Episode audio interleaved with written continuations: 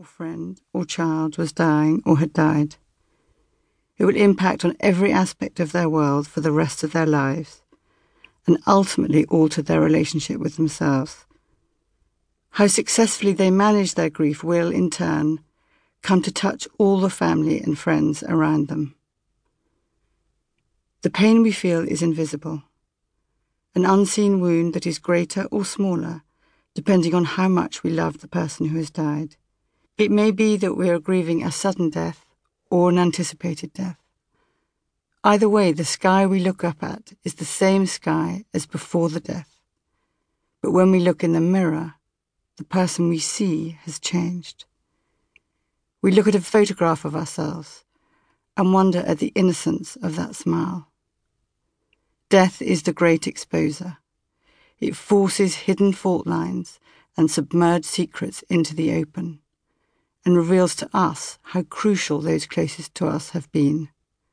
But those surrounding us don't necessarily understand the complexity of what has happened or the depth of the injury we are carrying.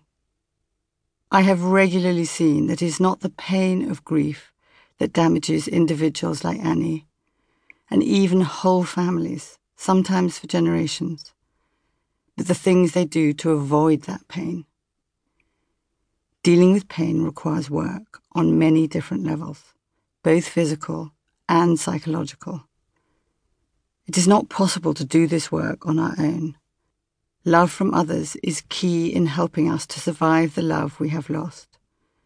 With their support, we can endeavour to find a way of bearing the pain and going on without the person who has died. Daring to go forward, to trust in life again. In my profession, there is a wealth of well researched practical strategies as well as psychological understandings that are essential for anyone who is grieving. As a therapist, I have witnessed how this knowledge can help the bereaved to avoid worse consequences through inappropriate support. Research studies show that unresolved grief is at the root of 15% of psychiatric referrals. The fear that surrounds death and grief is largely caused by lack of knowledge.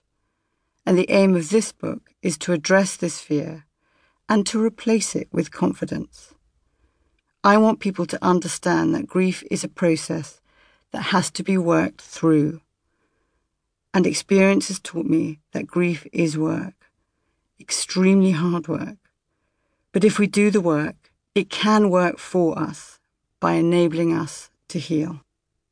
The natural process of grieving can be supported in such a way as to allow us to function effectively in our daily lives.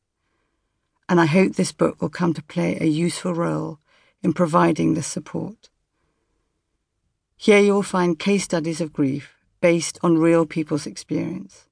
Although they have been grouped according to the relationship of the individual with the person who has died, i.e., the loss of a partner, parent, sibling, or child, each is nonetheless unique.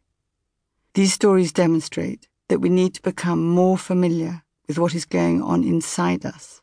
We must learn to recognize our feelings and motivations and genuinely get to know ourselves.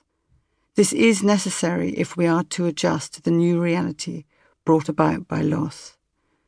Grief doesn't hit us in tidy phases and stages, nor is it something that we forget and move on from.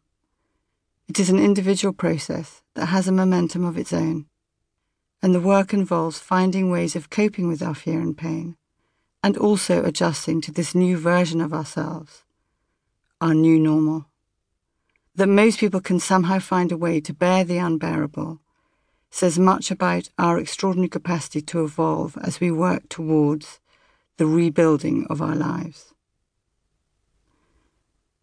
Although the case studies in this book are framed by my counselling relationship with each individual, the focus is, however, on the grief rather than on the therapy. And they show that really listening to someone is just as important as talking with them. The power of a person being fully heard as they tell their story should never be underestimated. The ability to listen well is by no means the self preserve of professional therapists. It is something that we can all learn to do, and we may be surprised by how much our friends tell us and how helpful.